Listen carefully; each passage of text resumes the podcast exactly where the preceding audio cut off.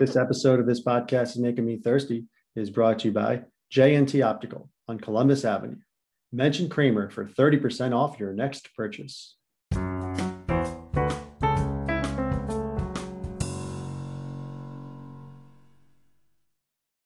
Welcome to this podcast is making me thirsty, the number one destination for Seinfeld fans. This episode 52. In this episode, we talk with Tim Stack. Tim played Dwayne from JNT Optical in the season five Seinfeld episode, The Glasses. Thanks for listening. Enjoy. If you dig it, pass it on. Follow us on Twitter at This Thirsty, at This Thirsty. Check out our YouTube channel. Thanks for listening. This podcast is making me thirsty. Episode 52, Tim Stack. Enjoy.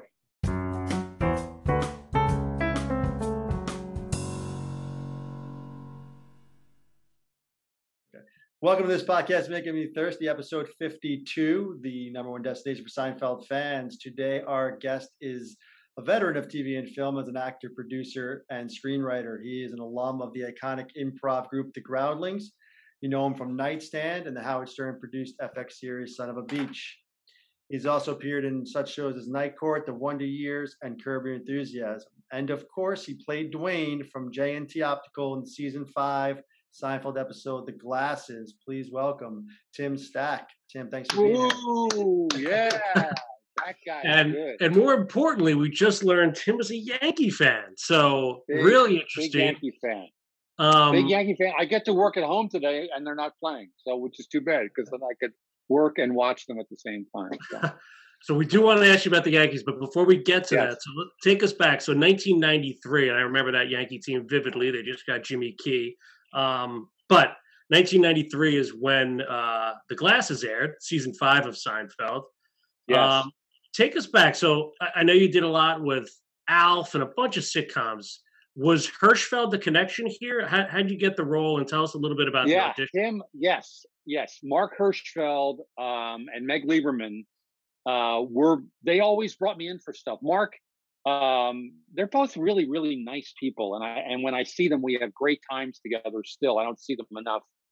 Also, because I don't act as much as I used to, but um, so uh, uh, more. They kept. You know, what's funny about Seinfeld because when the show first came on, I, I was, you know, I didn't really know about it, and then I watched the the Aunt Manya episode, and which I think was like maybe episode three or five, or and and I remember laughing so hard, and I called uh, my friend Lynn Stewart. I don't know if you know Lynn. She's uh, Miss Yvonne on Pee Wee's Playhouse, and and um, Charlie's mom on Sunny in Philadelphia. And I called and I said, have you seen this show Seinfeld? And she said, You're not going to believe it. Somebody else just called me and from the groundlings and said, Have you seen this show Seinfeld? So then I saw Mark at a at another audition for something, and I said to him, I said, Look, if anything comes up on Seinfeld, that show, if it's going to be around, I don't know if it's going to be around, but if it comes Right. up, that show is really funny, and I'd love to do one. And he kept bringing me back. Like I must have auditioned for that show seven times Oh, wow. and and and then the show you know this is over a number of years and the show gets more and more popular so suddenly it becomes like a really big show to get like if you get a part on seinfeld it's a big deal. And i, I finally got one and i remember saying to mark like around like my fifth audition i was like i don't know if this is going to work. They don't seem to like me. And and larry david you know had a reputation of being like a weird guy like i had seen him do stand up in the mid 70s and i literally saw him one of the, when he walked off the stage and told the audience to f off and and Right. so i knew i was like maybe he doesn't like me he said no no no they like you they like you trust me they like you we'll find something for you and and i ended up getting the part of dwayne which was a great part it was really fun Yeah, it's a like classic, classic episode, classic part. You, you mentioned the Groundlings in there. That's one of the things we wanted to ask you since since you did just bring it up. Um, were you you you were there during the when Phil Hartman was there with Pee Wee's Playhouse? Was that were you, were you there? yeah i got Yeah. in uh yeah pee-wee's playhouse um i got in i i i moved to la in 79 and i signed up for classes there and i got in the company in 80 and yeah hartman was in the group he was you know he was hartman he was a big Right. star at the groundlings and um but Paul was sort of like the main attraction, Paul Reubens, because he was doing Pee Wee. And then they did the Pee Wee show at midnight while I was there. And so Paul left the company to do the, the Pee Wee show, and Phil stuck around and did that show. And Lynn Stewart, that's when I met Lynn. She had left the Groundlings and then came back to do Miss Yvonne.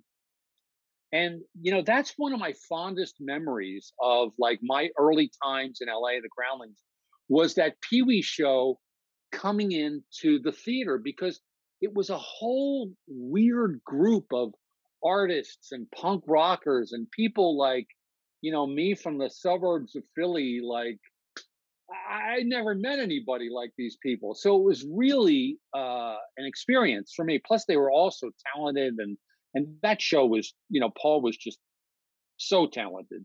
Um, so it was really a thrill for me to like. I'd finish the Groundling show, and then they'd have an hour to get the Pee Wee show up, and suddenly these weirdos like with mohawks and uh, you know would invade the theater, and it was it was really fun. Uh, so yeah, so then I, I got in the Groundlings in '80, and and yeah, Hartman was in the company. Edie McClurg uh, was in the company. Phyllis Katz, uh, Cassandra Peterson, who was Elvira, was in the company. Right. It was really, it was really just the greatest experience. If I had to, you know, give anything credit for whatever career I've had, it's the Groundlings. Very cool. Yeah, we're huge Hartman guys from SNL for sure. Um, oh, you have no idea. If and I say this, I'm not putting down SNL, but you have no idea how great he was in a 99 seat theater. You know, seeing Phil Hartman improvise because he would go to places that none of us were ever capable of going. His brain was just so far beyond. It was so in, in just in life too. His brain was much further than most people's brains. Yeah, he and, was and and just so talented. So talented, I think so underrated. Um, just I'm thinking of unfrozen caveman lawyer pops in my head, but uh, yeah, yeah, he, yeah. He used to tell me, you know, he, he used to he used to tell me because a, a couple of times while he was in SNL, um, and that, a whole story of me in SNL is another story, but but um, he uh, he used to call me because he would say like, "Hey Tim, they want me to do Phil Donahue," and I used to do Phil Donahue with the Groundlings. Do you care? And I was like, "No, it's just a stupid impression. Please don't worry about it." And we would talk and he would say like you know it, was very hartman like hartman would never play the game of politics like he would have never kissed lorne michaels ass. I'm not saying that happened but if it if that's how people got stage time he would never do that. Like he just quietly rose through the ranks because because i think in a way he knew and he would never say this but i think he knew his talent would get him to the point where he was in every sketch. And that's what happened by the end of his time there. It's just like Phil's in every sketch, you know, and Phil on day one is barely in the show, but by the end, his talent made him rise to the top. It's funny you mentioned Phil, Donahue. I'll put a bow on him. Uh, I think it was he had a show on MSNBC. I had tickets to the show the, the night he was canceled, so I never got to see Phil Donahue live. But uh, maybe at the end of this you can give us a quick Phil Donahue elucidation. But let's it was no back. great impression. It was basically my voice. my big laugh would come. I would ask a question, like I would say, "Well, the, the, the sketch was me and Lynn Stewart again, and she did Dr. Ruth. And what we would just do is we would take questions, some sex questions from the audience." And I had jokes like Phil was uncomfortable talking about sex because um, he uh, his only sexual experience was in Catholic school and he made a promise to Father Kevin not to talk about it. So that was that was one of my jokes. But I would always I would always like ask a question and follow it up by doing this with my head. So like because Phil would always do stuff with his hair and hands yes. and and that was his big thing. Um, so yeah, that was my Phil Hartman or Phil Donahue impression. But so anyway, yeah, Phil Go ahead. So, so yeah, so '93, Phil Donahue was still a big presence, but uh, obviously Seinfeld season five, right? It was yes. our favorite, our favorite season. I think the glasses. We talk about Hartman being underrated. I think that was an underrated episode as well. So I, I completely agree. And and it was while we were filming it, I just thought this is so goddamn funny. This is so funny. Um, and then the rewrite that came in on Saturday, you know, that they used to work on Saturdays. I thought, oh, on the other hand, you get paid more when you come in on a Saturday. You get overtime, so that right. was good. But um, I thought, is this thing in trouble? Uh, am I in trouble? Because I always think of I'm in trouble. But um, uh, we came in, and that's when the rewrite of uh, Dwayne and the Sugar came in on a Saturday. Oh, uh, wow. They had done a rewrite, I guess, all Friday night, and we came in, and the, and it was great for me because the part just got funnier. Like the idea that Kramer Kramer had gotten me off sugar was really funny, and then he holds the papaya. You know, it's like uh, he holds the melon up to my face. It, yeah, it just the episode just kept getting funnier and funnier. Yeah, there's a lot of callbacks on that from old Seinfeld episodes. He calls it back Dinky Donuts. He calls back Joe's Fruit yes. Stand. He calls back Ring I don't know how you kept a straight face while he's doing that to you. I don't know if that took a lot of takes or not. I don't know either because uh, you know what? I kept a straight face because I I I did not want to break up because I knew that if they captured something on that moment with Michael going crazy, right? I would not want to be the one. When they said cut, I started laughing hysterically.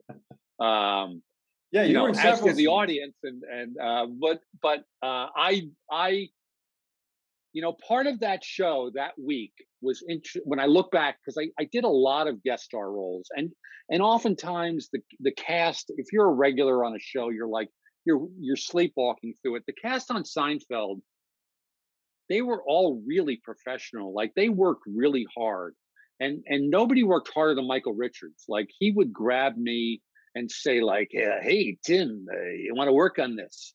And and we'd go off to the side, and that's very odd for for half hour TV when when actors who are regulars on shows want to actually work. They're usually much more concerned with uh, the new car they're leasing, or you know what I'm right, saying, or, right, right. or yes, booking that yes. flight to Cabo. Like, you know, th- that's the kind of stuff you normally get. But on Seinfeld, they were all really professional, especially Michael Richards. Yeah, we get that a lot from guest stars. Yeah, I'm sure. I mean, they it was really impressive that a show it just made me feel good about like the work because this show that you really love, everybody was very nice and everybody was just they really took their craft seriously. Like and they appreciated the fact that they were on this hit show. They nobody you could just tell nobody was like taking uh, you know the bitter pill like okay fine i'll do it they were all really stoked that they had this show so you told us uh, an interesting story just off air before we, we see you have the yankees hat and you uh, said your father grew up in new york so you rooted for all the new york teams um, yes a professional set but it sounds like you had some time to watch the yankees with with larry david yeah, I think there was a playoff game or a big, I can't remember. I think it was a big game. And I remember saying to the stage manager, "Hey, um because you uh, you know when you're when you're on these shows, you have a lot of downtime when you're an actor. You know, because they're off rehearsing scenes that you're not in. And I and uh I rem- and I didn't want I don't really like to go to my trailer. I like hanging out. I actually like watching. Um and I was also a fan of that show. So Jerry would come down from the office and rehearse, and I would get to watch them.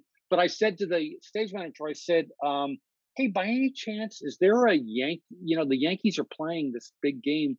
Is is anybody watching it?" And they said, "Oh, it's on in the office. Go on over."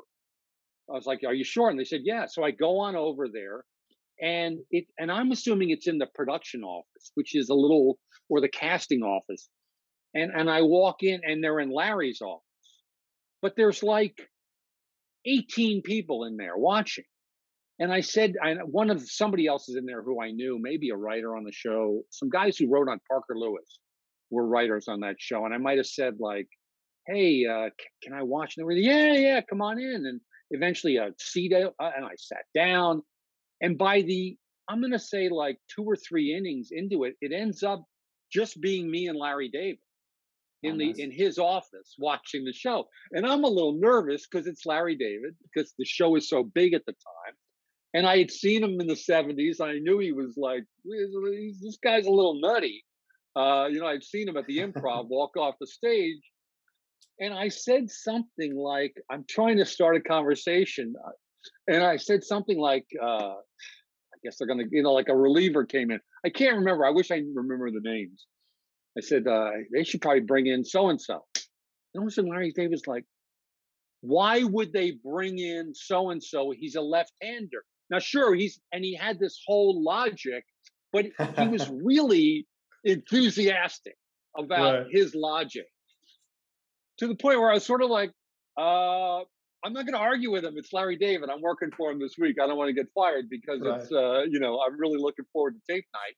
Um, so I li- kind of let it go, but it was a little like, okay, Larry, it's not that big a deal. We're just watching the baseball game here. Wow, yeah. I mean, and then you're you're you know you're invited back by him. I'm assuming, or I don't know how it worked, but you were on Curb. You know that season ten Curb episode. Um, did that come about just from them? You know, kind of bringing you back from the Seinfeld, or um, No, no, that was again a casting director, um, Allison Jones. Um, sorry, getting old. We'll forget names. Um, Allison Jones is the casting. She's a really great casting director. Like she's arguably the best casting director in Hollywood. And she happens to be a fan and she brings me in for things. And I had sort of like, I've walked away from acting a couple of times and, and I keep getting dragged back in. And she uh, called me up and asked me to audition for uh, that movie uh, about about Fox News um, with Charlize Theron, and she asked me to read for the part of Rudy Giuliani. I was like, "Really?" And I went in, and it was really fun. And she said, "Are do you want to act again?" I said, "Yeah, yeah. This was really fun. This was I really had fun doing this. I didn't get the part, but I really had fun."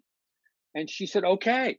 So she brought me in for a curb and what they do is on on the way they're doing curb now is they they have you improvise they just give you like a premise and then you go in and improvise for it and i guess i did well but i wasn't right for these parts and then all of a sudden a part came up uh they had sort of like finished shooting and then they had to go back to pick up the richard lewis has had a lot of health issues and Yeah. and they went back to pick up some stuff and they had the scene and I think Carol Leifer, who's also been a longtime friend, writer on Seinfeld, Right, writer on Curb, great performer, comedian.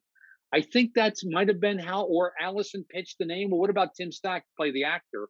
And I think Larry was like, "Oh, great!" And I'm sure they do a lot of like for Larry, like, "Here's a picture. Oh yeah, yeah, yeah. I know that guy. I know that guy." um, and that's how I got the part. The funny thing about the Curb was, and it was interesting, was first of all, Larry is a really, really nice guy. Like he's, I, I don't, I think he's so much, so much, so very comfortable in his new role as Larry David, the creator of Seinfeld and Right. Curb, and it's so funny, and he, and he couldn't be nicer. So we talked a lot about golf on the day I did the Curb, but the other interesting thing that that goes back to Seinfeld was Jeff Schaffer, who worked on Seinfeld, who directs Curb and Yes. and and sort of had he and I together had to sort of repitch the episode of Cur of Seinfeld to Larry. And because he, he there were so many episodes, they all sort of blend together. So it was really funny watching Larry in his mind remember the episode and laugh hysterically about, oh my God, that's so funny. And Dwayne with the glass and the dog, yeah, yeah, and Elaine thought she had rabies and, and on and on. It was really funny watching Larry uh, laugh about that episode. And Well, fun to retell it too.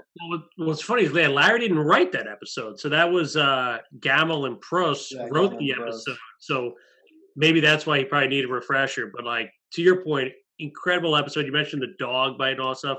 So you Uh, interacted, you interacted with pretty much all four characters on set, right? Um, Elaine was in your store. Uh, Elaine was in the store. Obviously, Jason was in the store. Michael Richards. No, I didn't have. I don't think I had any scenes with Jerry. I don't think he was think. there, but he didn't really. That's right. with you. Yes, yeah, yes, he was yes, definitely yes, there with right. Elaine. Yeah, yeah. Yes, you're right. He came into the store but didn't have much to do. And yes, J and T. uh, you know, a, a funny thing about the episode though was, uh, at least for me, was funny. Um, I ended up using a bunch of those people in shows that I did down the road. For example, Tom Towles, who plays the guy who brings the dog in, Yes. I think he's passed away, but uh, I used him on Nightstand, on my show Nightstand, because I was thinking of uh, we needed a guy who looks like he had been to prison. I thought, oh, Tom would be great, and he and I stayed in a little contact after Seinfeld. I tried to get Anna Gunn on the show, and she was not. I think she was booked or wasn't interested on Nightstand. But then on Son of the Beach, I got Len Lesser came on the show, Uncle Leo, who was in the episode. Right, right. Rance Howard played the blind guy. He played in the episode. He played in my episode of of the Beach, which was really funny because he was such a nice, humble guy, and we had him play a uh, a college dean who was pimping girls on uh, on of the Beach, which is really funny. I always hope Ron Howard watched that episode, like his dad as a pimp. I thought it was really funny. Um, and then Jason Alexander, obviously, uh, from Seinfeld, but he came on and did an episode of Son of the Beach for us. Um, yeah. So so anyway, it all came out of that episode. You know, speaking of Son of the Beach, I mean, that's two iconic people there you worked with. I mean, Larry David, you just touched on how you know how generous he is and how just uh, amazingly talented he is, and then you know obviously with Stern on, on Son of a Beach, any I would think the, there's very just from an outsider, they seem like their personalities might be different, but there are there any similarities on how they worked? Or I mean, those are two kind of iconic uh, comedic, yeah. you know, people mm. in that world. That you had a pleasure to work with both of them. Yeah, you know, it's funny because um, I I think they're a lot. They're not. They're not alike in. Um, Howard is, uh, and he talks about this. So I'm not saying anything. He's he's much uh, shyer than Larry David. Oh, interesting. Larry David, you know, it's like as neurotic as they both are. Howard is very shy, although he couldn't be nicer and cordial and and in a in a in a comfortable situation, he'll talk about anything. But um, Larry's much more outgoing. Like we, Larry and I talked a lot about golf and and um, you know Howard is is um, again. It's I'm not saying anything out of school. He talks about it all the time. He's just a much shyer more reserved person. Once you get to know him, though, he he was great. And the thing with Howard, like you know, I'd ask like, "Can I ask you a question about the show?" And he was like, "Yeah, sure." you know, and then I'd ask him like, I remember one of the first times we met, I said to Howard like, "Is Jackie for real? Like, does he really?" And then he proceeds to tell me Jackie stories. He goes, "Oh, I like because Jackie reminded me of George, like." Jackie Martling at the time when Jackie was on the Howard Stern show, right. it was very much like George Costanza, like Jackie creates conflict and right. and George creates conflict. And so I, I think Larry, like when I heard Larry on on the Howard show, I really was anxious to hear that interview because they're both so much alike in so many ways. You know, um, you know, cr- you just know like crazy neurotic childhoods and crazy parents, and they both love to expound upon that. So that that was a really fun interview for me when Larry was on Howard Stern. Yeah, and there's there's something about the early to mid '90s. No disrespect to Alf in the late '80s, but like the comedic genius we mentioned, Hartman, like Saturday Night Live, I felt was at its peak. Seinfeld at its peak. Stern at his peak with like Jackie, right? I think there's just so many similarities in between all all three of those shows. And you mentioned you had a, a connection to SNL as well, but before we get to that, just how did you and Stern connect? And was that a, like a he went to BU, you were BC guy, or did it go back? No, although I went to BU for a year, and I and we were both in. Uh, he and I talked about it. We were both in this school at BU that called the College of Basic Studies, and basically oh, sounds made up. oh, it, it it was made up in order to attract students who could pay full tuition, right, but were right. too dumb to get into college and and Howard and I talking about it, the college of basic studies, and I repeated a year in high school. That's how dumb I was, and and but I kind of remember him because I remember one day I was walking through the lobby of the College of Basic Studies, and there was this really tall guy sort of holding court, making a bunch of people laugh, and he was so tall and so kind of odd looking. I remembered that image in my brain.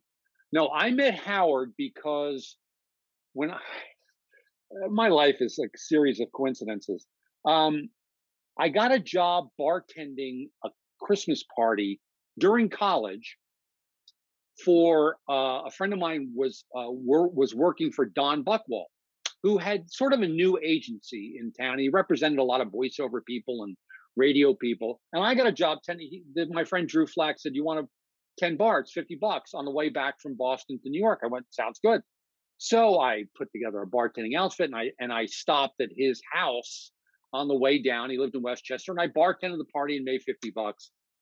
And then years later, there's a whole story with that where I had you guys don't remember, you're too young. There was an actor named Robert Lansing, uh, who was on a show called 12 O'clock High. When I was a kid, it was like Robert Lansing was really cool. And he had done on a bunch of Twilight Zones and I ended up having to give him a ride in my car back to New York. My car had no heat.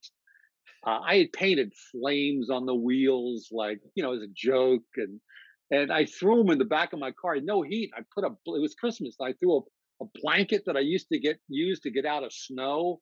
I wrapped him up in a blanket and I threw Robert Lansing in the back seat of my car. And I drove him back to New York, and he was in and out of consciousness. He was hammered and and I finally get to, and he's telling me he's going to take me to the Players Club in New York. I was like, oh man, that sounds cool.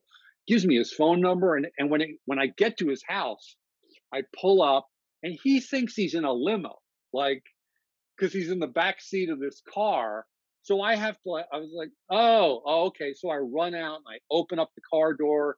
Good night, Mr. Lansing. Good night. Tomorrow we dine at the Players Club, and I called him the next day and who is this? Don't even ever, never call here again. Don't bother me. but anyway, years later, I'm selling nightstand at uh, at NATPE and the convention, and who walks by? Don Buchwald, and I, I was a huge Howard fan at this point. And I, and I stopped him and I said, Don, you don't remember me in 1979 or 78? I was a bartender. Oh yeah, I was at your Christmas party, and and and we just sort of hit it off. So eventually, um, we started talking about projects, and he represented me. He, he wanted to represent me, and and he said, "Can I introduce you to Howard? I think he'd like you." And at that point, Howard was very much looking for stuff to do other than his radio show. Mm-hmm. And I gave him a script based on a character that I'd done at the Groundlings, a movie script, like my big Groundlings character, this idiot Frank Sinatra impersonator. And Howard calls me and we must have talked for like two hours about stuff. Wow. It was on a Sunday, and and he gave incredible notes on the script, like really great notes. Like sometimes you get notes, it's just like they're just like out in left field. It's like that's not going to help this script. And his notes were fantastic because he understood the character, like the the frustration of the character and and we just sort of became friends and and then he wanted to direct the movie and then he realized i how am i going to direct the movie i can't direct the movie he said what else you got and i said well, you know the thing i really want to do is something i'd act in and it's called uh, son of the beach. And he, i tell him the premise you know it's the premise is you take baywatch which howard was a fan of okay now take hasselhoff out and put me in. And and you've got Get Smart at the beach, and that sort of was the pitch, and and that's how we that's how I got to Howard, and we sold the show, and and did a few other things since then, and have stayed in touch and doing something now uh, with Shuli Egar, who just left the show. Oh, um, yeah, so we're, we've written something that we're going to try to go out with. So um, that's how I met Howard, Don Buchwald. Very cool. I'm looking forward to the, what what what's in store there. Um, the other the other thing I'm just I looking guess, at my notes of what else about that. That was actually going to be my question. Is there anything we didn't cover that you wanted to kind of tell us about when you were, um, you know, on the Seinfeld set or anything like that? Oh from, yeah, from oh, I did remember one thing, and this has to do with Howard. Oh my. God, which was, I was there.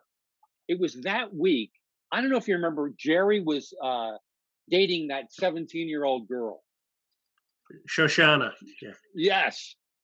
And it was a big story. You know, it's like now, of course, God, can right, you imagine right. that story now? Right. So at the time, it was a big story. And, but that week, but Jerry clearly was not happy with the press coverage he was getting for dating this girl. But that week, Howard had Janis Ian on his show. I don't know if you remember this. and they rewrote the lyrics to her song 17 and it was all about you can google it it's on youtube uh, it was all about jerry dating the 17 year old and it was kind of the talk of the town you know it's like these new lyrics of 17 and one of the things i remember was uh, clearly the rest of the cast knew about the song and was laughing about the song but they were sort of doing it like in this mode of like did you hear that song this morning oh my god you know like don't it was one of those like don't tell jerry we know but that song was really funny so that was kind of fun that was a fun little memory about that week too so jerry never i'm sure he knew what was going on but it wasn't Oh, I think he knew what was yeah, going on. And there were times when, you know, Jerry and, and Howard were friends, were really good friends at one time. And then they broke up. And I think part of it was around Howard doing bits oh, sure. about, because back in those days, Howard was just, you know, relentless. And, and he wasn't, you know, the Howard today has celebrities on. And back then he didn't care. Right. He didn't right. care who you, I mean, that's how he made his, his mark was going after yeah, everyone. He had Stuttering John doing his thing and just, yeah. You, yeah, and you know, Crystal and Seinfeld and Rosie O'Donnell were the main targets, and now you know, I think all is forgiven essentially in today's age. But yeah, I don't uh know if Billy, I don't know if Billy Crystal, uh, I don't know if Ian has come back. hasn't come back. Uh, I was just, I was testing you there, Tim. I think you're right. uh, so it's funny. So just like getting back to Larry David, I thought that was just pretty funny how you uh obviously baseball with him and then talking golf or playing golf? Like, what do you? No, you... but we have a friend. Um, here's another funny story with with uh, Larry David. Uh, one of the a guy I play golf with, um, named I'll say his name Rob Crane. His brother Rick plays golf with Larry David all the time. Like they're big golfing partners. And Rick was telling me a story that they went over to play some course uh, in the valley, uh, in the San Fernando Valley, and and they they decided to take a limo over. I guess the guy who was hosting them said, "I'm getting a limo. I want to pick us up." And we're like, "Okay, we can drive over, meet." No, a limo, limo. And so they get in the limo, and the the producer, he's dead now. I don't care. I'll say his name. Uh, it was the famous Jerry Weintraub. Um, and so he's their host at the golf course and they said it was a funny thing where Rick was saying like Jerry Weintraub would only like he'd have a conversation with them, but he would only look at Larry David when he was speaking. It would be like I'm looking in the lens here now, but it would be like I'm talking to you, but I'm only talking to this. I'm doing this podcast over here. I'm not doing yours. I'm over here talking because he wouldn't look at them like they'd say something like, God, beautiful day today. And he would say, he'd look at Larry and say, Man, it's a beautiful. he wouldn't look at them. And, the, and it went on during golf and during lunch after golf on the whole thing. I always, and then for whatever reason, that guy gets out first on the way home on the limo. Cause I guess, I don't know, I can't remember the circumstances of the limo, but he gets out first. And as soon as he gets out, Larry David picks, goes to his pocket and has a small pad with a pencil in it. And he starts writing down. And my friend Rick said to him, Larry, are you writing down the fact that Jerry Weintraub would never look at us and would only talk to you? And he went, Exactly. How crazy was that? And he's uh, writing it down. And Rick said, Will that end up on your show? And he goes, it might that was some crazy behavior and it might end up on the show so if it ends if it ever ends up on the show um I just dropped an earbud uh, if it ever ends up on the show that uh there's a guy who won't talk to larry will only talk uh to this person leon or whatever it is it's, it's based on that moment perfect that's a perfect curb curb scene right there it is yeah by the way, Tim, I gotta say, you know, you being a uh, optic guy, those those are really nice frames. Like like Dwayne would recommend those that you have wearing today. Dwayne might go with you. They're sort of they could be men's or women's glasses. Well, Tim, listen, this has been a, an absolute blast. Before we let you go, I'm just curious because you know we grew up Yankee fans as well. Uh, who's your who's your all time favorite? I got to go with Thurman Munson, and I'll tell you why. I I was always a Yankee fan. Like Dad would take us to Yankee Stadium, and I, like I saw Maris hit a home run at '61, and and and and wow. then we would only go to old timers games because my dad wanted to see guys he played. And back then, old timers games like he was really excited because Hank Greenberg was coming to an old timers game right, in New right. York. He had never seen Hank Greenberg play, so so we would go on old timers day.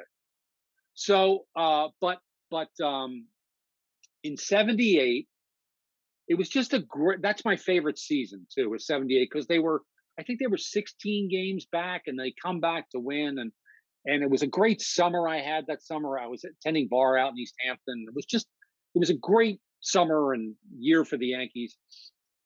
But at the ball game at Fenway Park, the playoff game, and you can watch this. If you go to watch that, that game is on YouTube. It's a fantastic two hours to Bucky kill. Dent is game. to watch the Bucky Dent game. Yeah. Is to watch that game. But get to the end of the game and at the end of the game, the Red Sox are in the bottom of the ninth. They have two batters on. They have two outs, and Goose Gossage is on the mound. And Yaz is coming up, who's a left hander. Now, at this point, and Sparky Lyle is in the bullpen, ready to go. He's warmed up, ready to go, lefty to lefty. And Bob Lemon, who, if you remember, was the interim manager. Steinbrenner had fi- fired Billy Martin. Yeah have me back and I'll tell you my Billy Martin Saturday Night Live story sometime. But um, so Bob Lemon comes walking out to the mound. And and Gossage is standing there, and Munson, as he's walking out, you can see this. He clearly yells to Bob Lemon, "Get the uh, can I say this? I'm going to say it. Yeah, yeah. Get the get the fuck out of here. Get the fuck out of here." and Bob Lemon sort of stops and doesn't make his way all the way to the mound. And he turns around and walks back. And Gossage got Yastrzemski to pop out. And I always thought that's a moment in Yankee history where Thurman Munson changed, you know, I don't know, Sparky Lyle might have gotten him out. But what we do know is Gossage managed to get and and and Munson said something to Gossage, and then he goes back and he gets Yaz to pop out, and the rest is history. So that's sort of when he became my favorite player. Was was that moment? That's when baseball was baseball too. Oh. Nowadays, oh. you really wouldn't, you know. Gossage was probably threw three innings that night too. I don't know that came top of my head, but that's what closers used to do, you know. I'll quickly tell you this SNL story because it's really quick. Yeah, yeah, we're going long. No, no. Was I, I went I got back I got a chance to write on the show. It was a terrible, terrible experience. The only good experience was that Billy Martin, I wrote a song for Billy Martin during the week. It did not get on the air. But Billy really liked he was a host with I can't remember who his co-host was. There were two hosts, and Billy Martin was the host. But what year, he really year was, liked what year was this, Tim? This would have been 86 or this would have been 86. So that was probably like right before Piniella took over, before he got fired again, right? Or was he? He not was managing? not. He was not managing because this was the spring. This how this incredible, how incredible was that that they have Billy Martin hosted SNL? I love it. Was the host, and I and I knew he liked country music because I had when I was a bartender in New York, I tended bar at the Lone Star Cafe, and he used to come in. So I write this country song called Billy Ball. He loved it. Al Franken didn't like it, so it didn't get in the show. So, but he liked me. And during the week, you know, and if you have nothing in the show, you're just sort of hanging around, twiddling your thumbs, not doing anything. And Billy would, uh, he'd talk to me in the, the game the night before, and he talked Billy on Saturday afternoon. I come in for the taping. I'm just hanging around doing nothing. I walk by his dressing room. The Yankee game is on. Remember that on the Saturday NBC game. Right. And he goes, Hey, Tim, Come on in, watch the game with me. So now I'm in Billy Martin's dressing room watching the Yankee game with him. And he's telling me stories. He's telling me Mickey Mantle stories. He's telling me stories about when he got the, the fight in New York at the Copacabana. Story after story, story. But the other amazing thing was he would call the next play. Like Rickey Henderson would get on, he'd say, he won't go on this pitch. He'll go on the next pitch. He'll he'll take an extra step here, but then he'll go back. And sure enough, and you realize the the genius that these guys had for baseball, as they all do. But this is not. This is way before the days of days of statistics and computers and Right. laptops. And this is just Billy knowing the game of baseball. Uh, and it was just again a, one of the showbiz thrills of my life was watching a baseball game with Billy Martin and Larry David. And Larry Well, David, yeah. I was going to say. I was gonna say- Larry David's one thing, but like you probably Yeah. like Billy Martin. You probably thought about your father at that moment. It must have been just incredibly special. Yeah. Yeah, yeah, yeah. Just one of the greatest.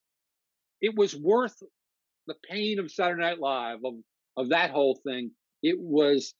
I shouldn't say it wasn't worth it. It was almost worth it. Uh, um, it was almost worth it because I got to watch a baseball game with Billy Martin. He got me tickets too during the week, like on the Monday night. I don't know. Somehow, eh, I think I asked him a question. I, I have a. I can. I'm usually good about striking up a conversation by knowing something about somebody. Yeah. And I said some. He got it. He got me and Jon Lovitz and, and another guy tickets for the Monday night game, and they were really great seats at Yankee Stadium. So great, fantastic guy, just incredible guy, Billy Martin. Tim, I, I should have had my forward hat the whole time. I apologize. So we're, we're on the same page, but uh, Very good. Tim, can't, can't thank you enough, man. This was this was great. Great. You've had an incredible career. We just we wish you the best. Can't can't can't wait to see what's next. Back at you. I'll I'll I'll let the world know when this is on. Thank you, guys so much. Tim. Okay, Yes, thank you so much. We really appreciate it. This was awesome. great. Thank you, guys. Thank you. Cheers. Thanks. See ya.